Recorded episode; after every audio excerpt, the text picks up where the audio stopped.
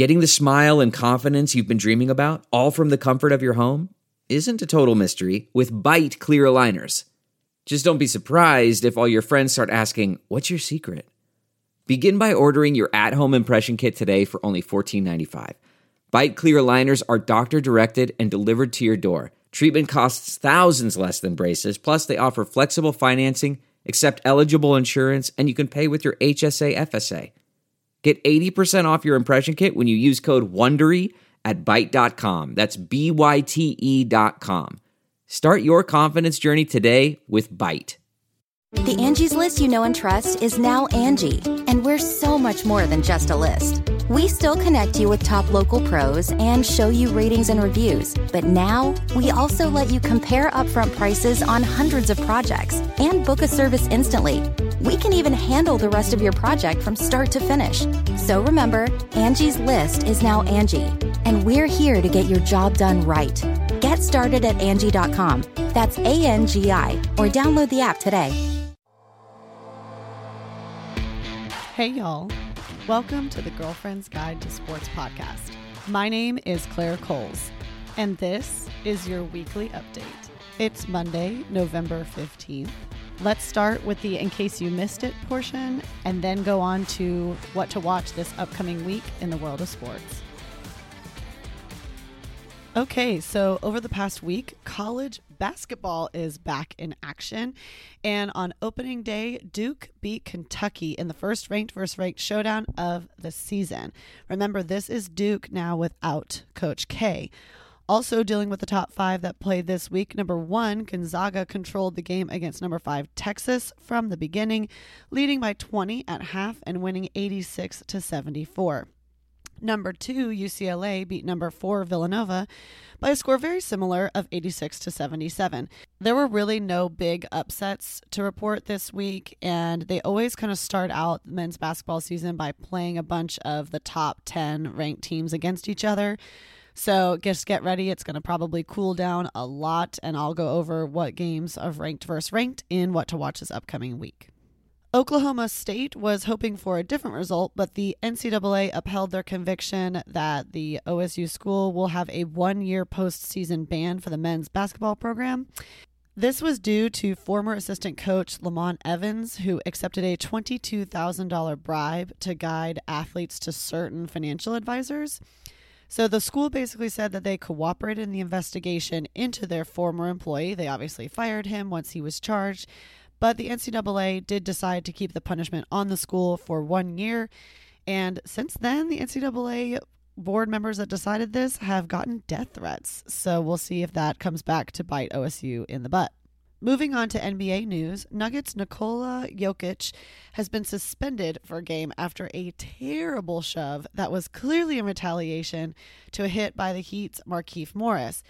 Jokic shoved Morris to the ground after the play was clearly over. Also, Jimmy Butler was ejected due to the scuffle that followed. It was a whole ordeal, and if you want to check out the video, it's on the blog. The Timberwolves have been fined $250,000 for paying for off-season practice slash a group workout in a market that was outside their home market. They paid for this in Miami back in September, and obviously their home market is Minnesota. In other news, AD is back, and it looks like so are the Lakers. This week wasn't quite as crazy in college football. There were only five losses in the top 25. However, one of those was undefeated. Number eight, Oklahoma, fell to Baylor this weekend. And the Bears went to work in the fourth quarter, scoring 17 points to pull away. OU head coach was not too keen on that last minute field goal. And Baylor came back and said that it was due to the fact that Baylor lost by 10 points. So they wanted to win over Oklahoma by more than 10 points for a tiebreaker. We'll see if that actually matters, but Lincoln Riley was pissed. Number four, Ohio State put a beat down on number 19 Purdue to win 59 to 31. Number 6 Michigan handled a good but unranked Penn State team. Number 10 Oklahoma State rolled over TCU. Number 15 Ole Miss was up 15 to zip at half over number 11 Texas A&M and never looked back. That final score ended up being 29 to 19. Number 12 Wake Forest beat NC State in a close one 45 to 42. And number 17, Auburn was upset by Mississippi State 43 34, despite trailing 10 to 28 at half. Newly re ranked number 25, Arkansas took a field goal to beat LSU in overtime. And speaking of field goals, Iowa State was on the outside of the rankings looking in and looked to be ranked this week, but all for naught, and they will not be ranked due to losing to Texas Tech on a 62 yard field goal. And if you think you're having a bad Monday, you probably are a Texas fan because Kansas finally ended its 13 year losing streak to Big 12 teams on the road, and they did it in Austin, Texas against the Longhorns. Texas was a 31 point favorite and has now lost five weeks in a row.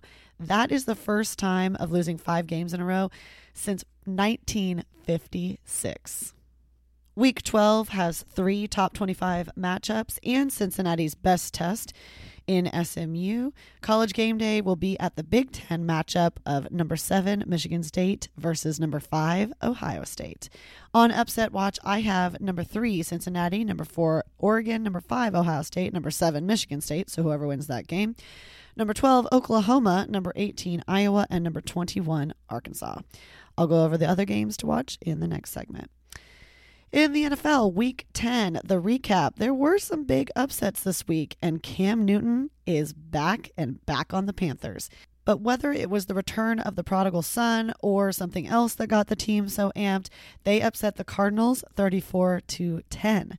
Washington also outplayed the Bucs, winning 21 to 19 after Tom Brady had a kind of eh back and forth kind of day.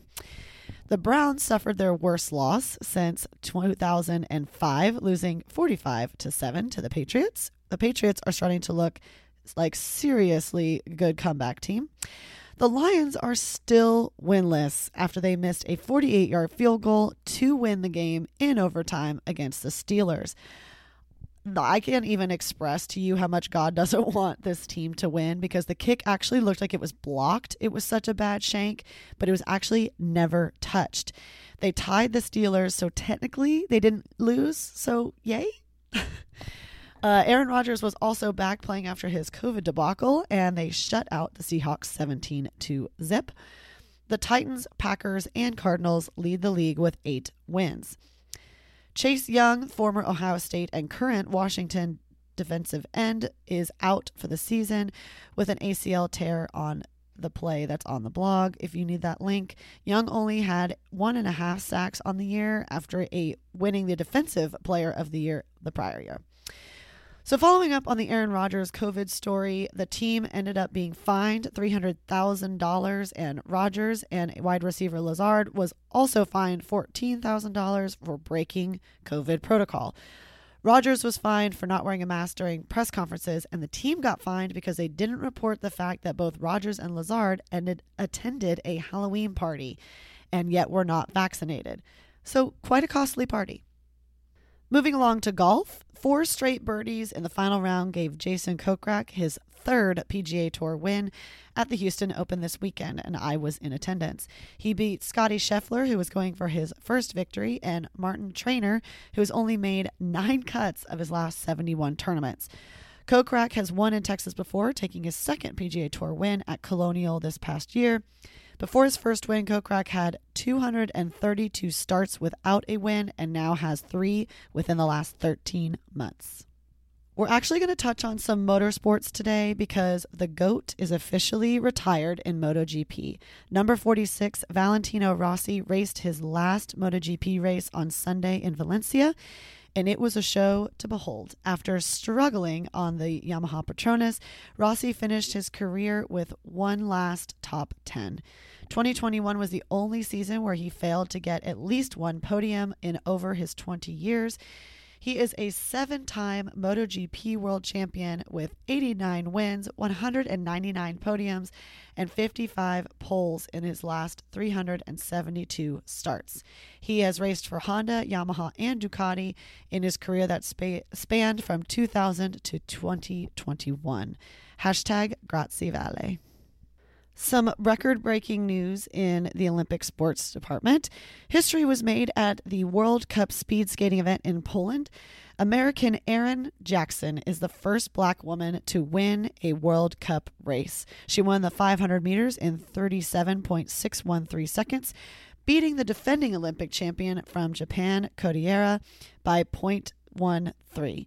Jackson was the first black woman to qualify for the U.S. Olympic speed skating team in 2018 after just four months in the sport. She was previously an inline skater and a roller derby athlete before taking up speed skating. So, congratulations, Erin Jackson. Two Russian or Russian Olympic Committee high jumpers have been disqualified from the London Olympic Games. The gold medalist Ivan Ukhov and bronze medalist Svetlana Svetlana, I believe that's correct, have both been caught doping. This actually causes one of my former competitors, American Erik Kynard, to get his first Olympic gold medal. So, congratulations.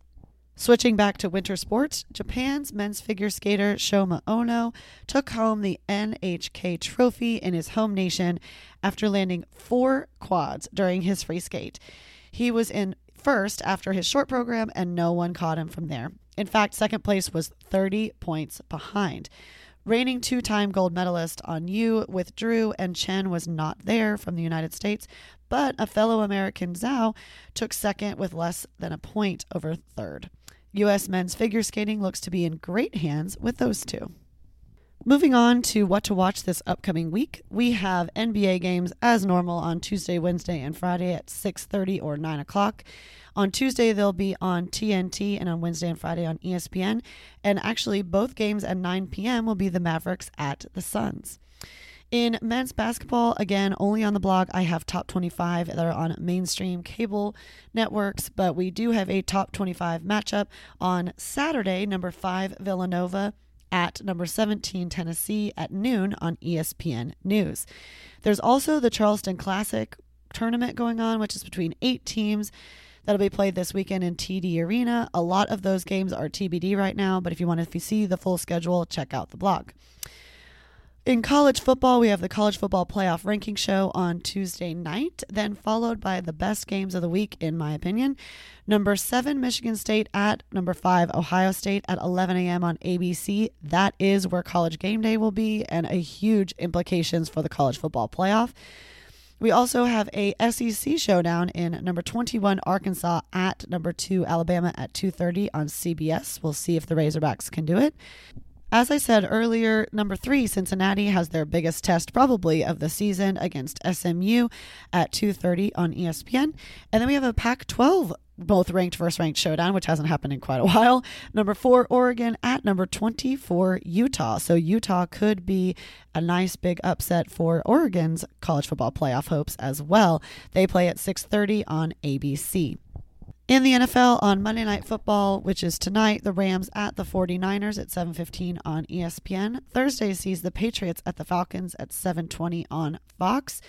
On Sunday, there's nine games at noon on CBS or Fox, depending on your geographical location. One of the games on Fox will be the Lions at the Browns. Let's see if the Lions can actually manage to get a W. And then we have a worst versus the best matchup on CBS with the Texans at the Titans. The Titans ought to win that game by quite a bit. And the Dolphins at the Jets is also at noon. So those are two bad teams looking for probably their second and third wins. So that'll be interesting. The Bengals at the Raiders play at 3:05 on CBS, two games at 3:25 on Fox. The Steelers will play the Chargers at 7:20 on NBC and next Monday night's football is the Giants at the Bucs at 7:15 on ESPN. We have one NHL hockey game on mainstream cable. On Wednesday, it's the Blackhawks at the Seattle Kraken. That's a new team at 9 p.m. on TNT. Formula One races on Sunday at Qatar GP at 8 a.m. on ESPN. The team championship is super tight right now between Mercedes and Red Bull. They're only 11 points apart, as well as the personal championship between Verstappen and Hamilton, there's only a 14 point swing with only a couple races to go left in the season. As far as Olympic sports goes, on Friday, Saturday, and Sunday night on NBCSN, we have U.S. Olympic trials for curling. You can catch that at 5 p.m. all of those nights. that wraps it up for me this week. If you want more information and more stories, go check out the blog, The Girlfriend's Guide to Sports. There's also plenty more games and sports on TV that I didn't cover. So if you want that information, go check out the blog, and I will catch you here next week for the podcast.